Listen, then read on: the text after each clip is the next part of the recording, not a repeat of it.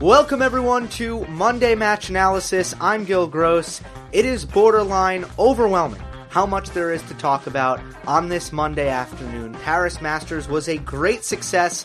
Semifinal between Federer Djokovic Instant Classic and then a new rising star ending Djokovic's 22 match win streak, Karen Khachanov um, winning the final. Djokovic securing the year end number one, though, because Nadal has pulled out of the ATP finals. That news broke just a few hours ago, uh, which means also Djokovic has actually tied Federer.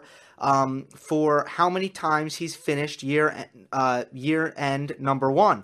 They've both finished year end number one five times. So that's something interesting as well.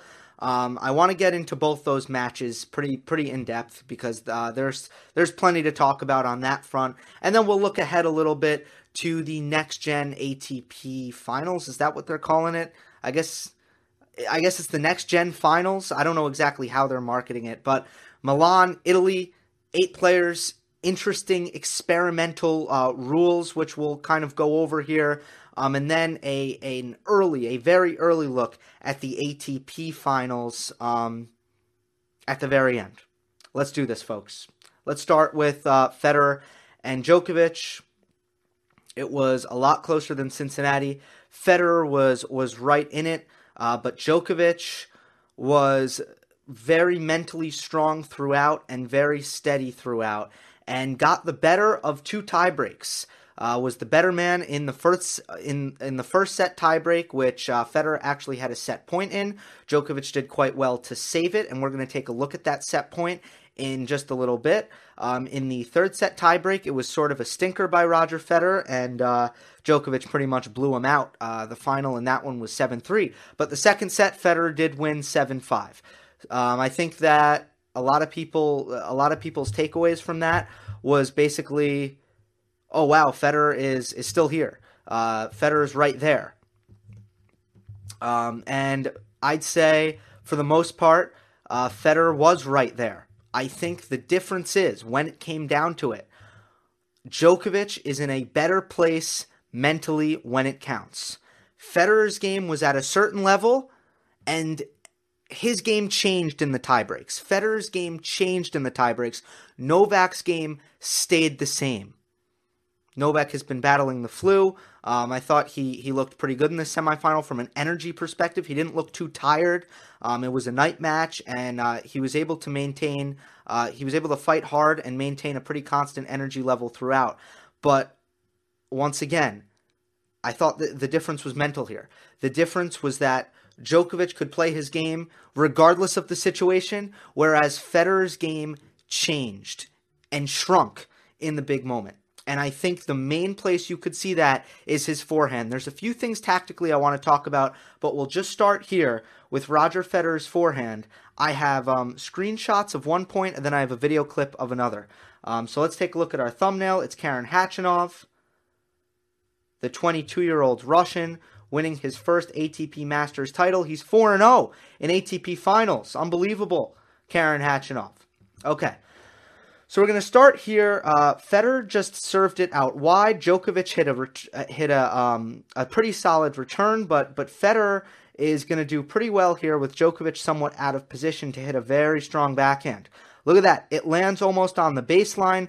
Djokovic needs to take it right off the ground and just kind of dig it up. There's not a lot of pace on this next ball from Djokovic. It's very attackable, and I could. This would be um, better shown in video. And for the next point I'm going to show you, it will be video.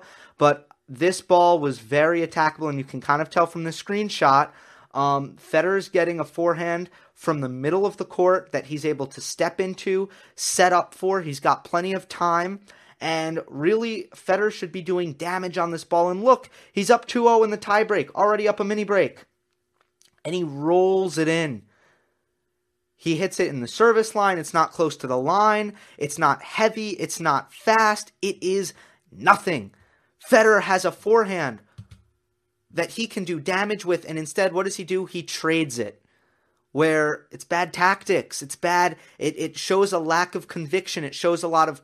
It shows a lack of confidence. Federer needed to pound this forehand. He didn't.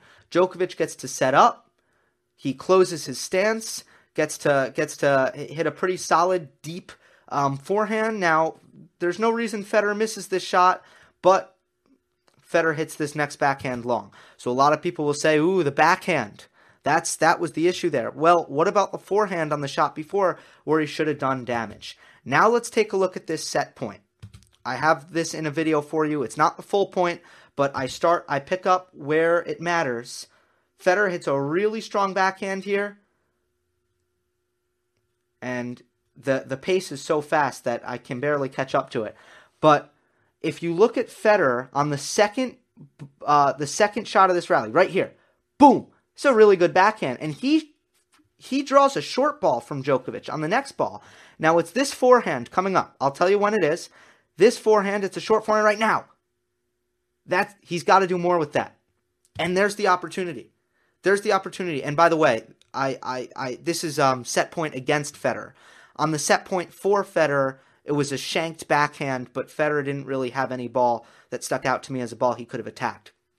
But here, uh, it's on serve 6 7, and Federer has that mid court forehand that I think throughout the match he did really pretty well with. It was in the big moments where he couldn't muster the self belief and the confidence to really hit that shot. And to me, that's where he lost this first set tiebreak. If you're a Federer fan, that's where you sh- you should look at the first set tiebreak and the way that played out, and that's where you're a little bit upset. But for the rest of the match, Federer did really well. Let's talk a little bit a, a bit about that for a second.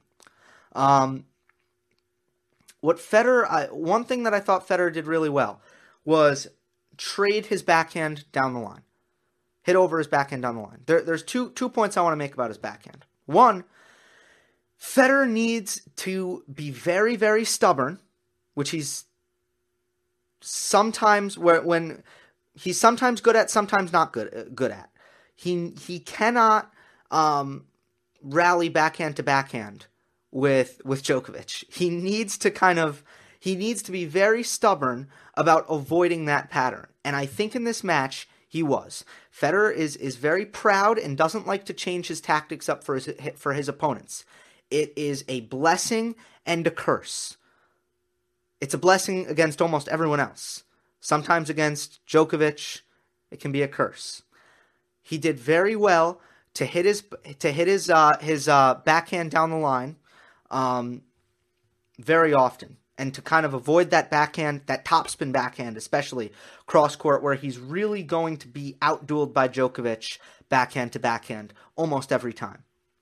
And when he hits it down the line, he puts Djokovic in a position where there's not much angle to change direction. I mean, Djokovic, you know, he, he just doesn't he doesn't open up many angles there. Um, if as long as Federer is recovered in the middle of the court, because when you go line, there's a little bit less time to recover. It could open up the the forehand cross court, which Djokovic hits pretty well. He can go hard to Federer's forehand and force Federer to hit a running forehand. Um, but in general, it's just a much better pattern for Federer. So that was really good. The other thing with his backhand is he was mixing up um, chip and drive really well, which I like. And some people get upset with him for chipping too much. And against some opponents, it's bad. Against Nadal, it's terrible. Never chip. Against Djokovic, I think it's a good thing. Um, you can't do it too many times in a row, obviously, because then Djokovic can really settle in and kind of dictate off of it. The other thing is you need to make sure that when when what Federer needs to make sure that when he's chipping the ball, that Djokovic isn't running around and hitting forehands.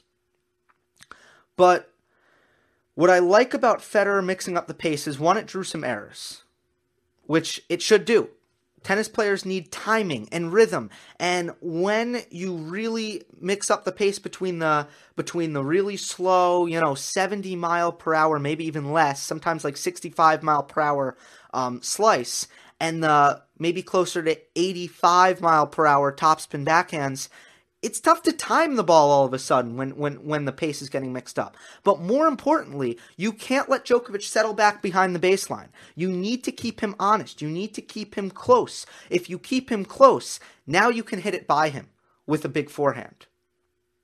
Now Federer can use his can, can use his forehand and do some damage, or his backhand. But the point is, Djokovic is too fast. If you let him settle in a good defensive position, seven feet behind the baseline, maybe. It's going to be too hard to hit it by him. He's too fast. He defends too well. So that's why I like the chip to keep Novak close to the baseline um, and to also mix up paces. I like it. I think it was good. Federer did that well. Um, okay, one thing that Federer did very poorly he did not attack the second serve. Uh, he only won 24% of second serve points, um, and that is that just can't happen. And there, he shouldn't have used the chip. He used it too much.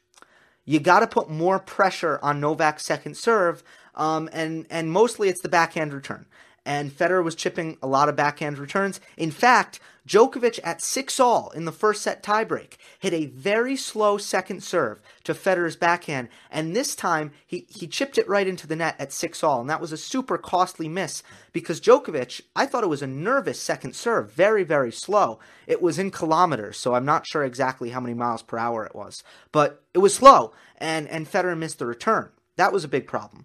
But even when Federer made that chip return, in this case, Djokovic just served. So you don't need to bring him in. The chip isn't effective in, in this, it isn't as effective, at least, in this scenario. Put some pressure. Now you have Djokovic inside the court.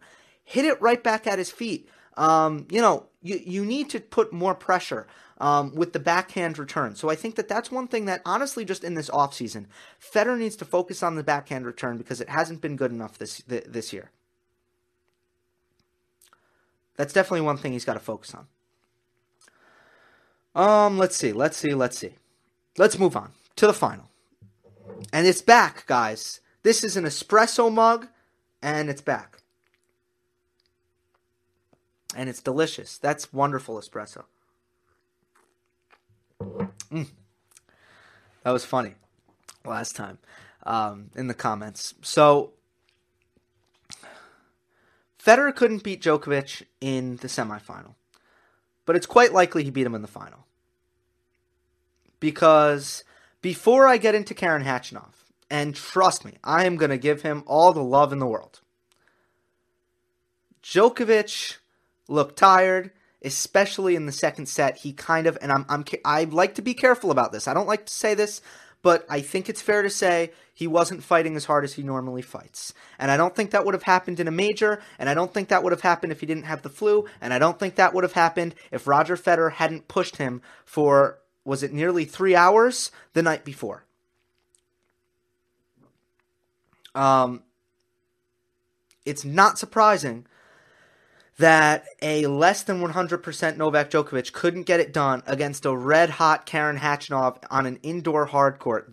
This guy's game is huge. He's blossomed here in the second half of 2018, and he is special. He is very special. I am all in. The serve is huge. The backhand wing is rock solid in every way. And not only is it a shot that he can step in and do damage with, it's also a shot. God, he can defend well on that backhand side. And why? It's the open stance backhand. And he can hit open stance backhands on the run down the line. I mean, that is a shot that not a lot of guys on tour can hit. And he's six foot six hitting that shot. Unbelievable. He is a he is one of the better athletes for six foot six. Kind of like a uh, you know his movement is kind of on par with like a Daniil Medvedev who who we've um, seen have a lot of success at six foot six, moving really really well. You know, Cilic Del Potro. Honestly, he's probably a better mover. He probably will be a better mover than Cilic and Del Potro. I think he is. Um, and then the forehand is a shot that maybe could be attacked, but the only way it's attacked is if you get him on the run if you if you put him under stress. When Khachanov hits a big first serve, and he had Djokovic chipping returns, one of the greatest the greatest returner of all time, chipping returns. That's how you know his serve is big. When you give Khachanov time to set up and measure the forehand. It's a tremendous shot where he's able to really put it where he wants it, and he's got gets so much RPM with the full Western grip, which a lot of people are really concerned about. If it works, it works, guys. I mean, uh, there's no rule against There's no rule that says extreme Western grips can't be successful on tour. So I don't know where this narrative is that that Khachanov is doomed because of his forehand grip. It doesn't make any sense. Uh, you know, if it works, it works. And for the most part, it works. When he gets set up on that forehand, he can do major damage. It's not as good under distress as the backhand, but it's still a really good shot. I haven't seen a guy I, like when I envision Khachanov, I kind of say, okay, what do we have here? Let's compare him to Del Potro because that's the prototype. You can compare him to Zverev, Del Potro. The, the the model of player, it's not like your, your Murray, Djokovic, Nadal, where you know you have a smaller pl- smaller players who have elite quickness, unreal consistency, kind of closer to average serves, um, just kind of all around uh, you know, good ball striking from both wings, but but it's he's he's he his game is bigger and more offensively minded than those guys. So who should we compare him to? Let's compare him to Zverev and let's compare him to Del Potro. Well, his game's a lot bigger than Zverev's. His serve is bigger, his forehand is bigger, and his backhand maybe it's not bigger, but he he goes for more on it. So in function, it is bigger. Okay, what about Del Potro? Khachanov's serve is bigger. Um, his forehand isn't, but his backhand's better. Here's the difference. I think Khachanov's a better defender than all these guys. And that's where I think that maybe for the first time down the road, we can see Khachanov have um, kind of we can see this prototype. Let's put it this way six foot six, big serve, good mover, big hitter off the ground. We've never seen one a, a guy like that win multiple majors. Marat Safin didn't do it. Del Potro, he's only got one. Zverev hasn't broken through. Cilic only has one. So for some reason, these guys have always been second tier, behind the big four. The way I think is, how could Khachanov possibly separate himself? Well, to me, it's the defense. Frame by frame, here is break point at 5 all against Novak Djokovic. Look how he wins this point. Djokovic steps in. He's got a, uh, a, a backhand, and because of how he's able to set himself up with time and space here, kind of a weak incoming ball, and he's outside the singles alley. He's got a lot of angle. So he hits this aggressive, and Khachanov takes a hand off the racket and, and hits a defensive slice.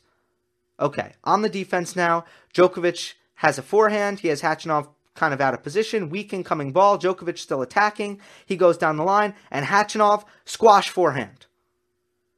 He's hanging into the point by a thread now. Um, now Djokovic has a super weak incoming ball. He's inside the baseline. This should kind of be the finishing shot for Djokovic. He steps in, he's inside the baseline, he's going to hit this inside out, and this time, Khachanov gets there in time, and he hits the shot that, to me, jumps off the screen. The, um, the open stance backhand. And he hits this down the line and makes Djokovic try to hit a half volley off the ground and this volley by Novak goes into the net, and there's the break. Defense, defense, defense, defense, and a six foot six guy who serves 135 and hits big off both wings is winning a point on Novak Djokovic. Break point with nothing but defense. Are you kidding me? That is incredible, folks. That is incredible. So congratulations to Khachanov. I'm all in. Um, and that's all. Did I miss anything? I don't think so. In terms of uh, Zverev, real quick, he Zverev bloomed quicker than these guys. There's no argument around that. There is nothing that you can say other than Sasha Zverev has held a lengthy lead over all the next excuse me, over all the next geners, and that that lead still exists. But when it comes to skill set and assets, there is very little you can tell me about Sasha Zverev's skill set that suggests that Karen Khachanov cannot be better and that Stefanos Tsitsipas cannot be better. And ultimately, this guy's further away that Felix Auger Aliassime can't be better. So we'll see. These guys have more improvement to do, and I'm a little bit, you know, it's it's it's tough to talk about Sasha right now because he he maybe he just had a down year and he's gonna kind of break out to an even greater extent next year.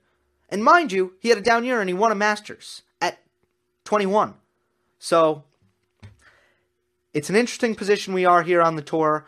Um, for now, Novak Djokovic, Roger Federer, Rafa Nadal, they're still here. they're still ruling the game. Um, but to ignore this next generation coming up would would be a disservice to anyone, to everyone rather. Let's talk about the next gen finals real quick. Uh, these it's starting in a day.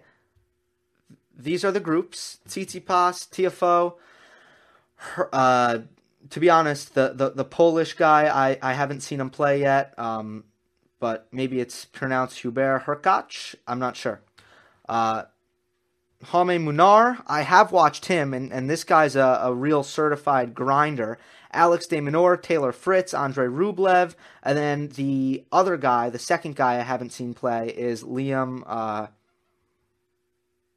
maybe it's Saruana, Car- Caruana. I'm not sure. Um, but this is, to me, this is Tsitsipas's to lose on an indoor hard court. He's got a bigger game than these guys. I like de Minaur and Rublev in Group B, but at the end of the day, I don't I don't think de Minaur's game is really suited for indoor hard court. I think that he can get pushed around if if, if he ends up playing Tsitsipas. I think Tsitsipas can bully him a, around the court quite a bit and um, to a, a, pretty good degree of success. Um, and Rublev, I would say, is the second contender after Tsitsipas. Um, but I think it's Tsitsipas to lose, and I'm just I'm kind of feeling like like he gets this done and and wins this event. Um, let's talk quickly about what they're doing here at this tournament with innovation. The first thing is the scoring. They did this last year. Um, it's best of five to four games. So uh, what I want to do is not give my opinion on all of this, but I actually couldn't watch last year. I could not watch this event last year. So I kind of come in here with a fresh perspective on a lot of this. And next week, I'm going to address all of these experiments and tell you guys what I thought. Electronic line calling. So it's Hawkeye Live. There's no lines judges. I kind of like this. Is is is my gut? I think I'm going to like this. Is what I mean and uh, coaching. Players can communicate with their coaches after each set, and they're going to use a headset and they're going to talk like it's on the phone. And I believe we'll be able to hear that on the broadcast. I imagine that's the only reason you would do it. Um, so we'll see what happens there. ATP Finals is next week. The groups are out. Djokovic, Zverev, Cilic, and Isner in one group. Federer, Anderson, Thiem, and Nishikori in the other. Nadal pulled out. That means Isner is the lucky loser. I'm I'm really happy for John um, because I think the long Wimbledon match really hurt him, and I thought that maybe he would have gotten in without help, if not for that long degrading um, degrading. Is that not that's not the right word? Um, draining maybe is a better word that draining wimbledon semifinal match that really took it out of him um, for the summer leading up to the us open um, I've said this all year.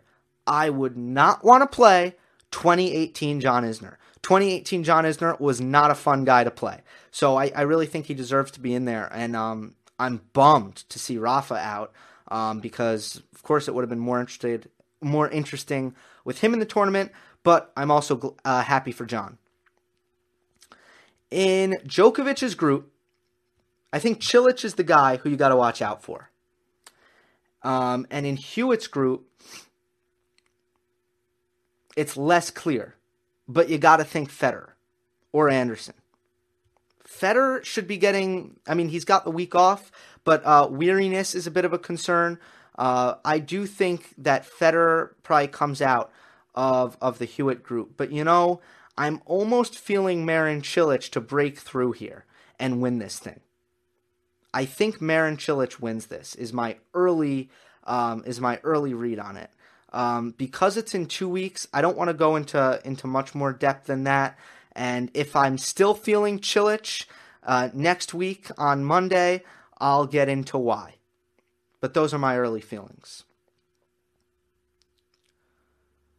Because there's not much, um, because there's not much to talk about, there won't be much to talk about, uh, rather, next week with anything other than the, this next gen event. Um, this comment section, I want everyone to be aware, will likely turn into comment response next week. So send me your questions. Um, ask me about anything, anybody. It can be about the tour. It can be about tennis in general. It can be about anything. Next week will likely be a lot of comment response. Hope you enjoyed. Don't forget to subscribe. Follow me on Twitter at Gil Gross. Like and subscribe on iTunes. That link is in the description. I will see you next time.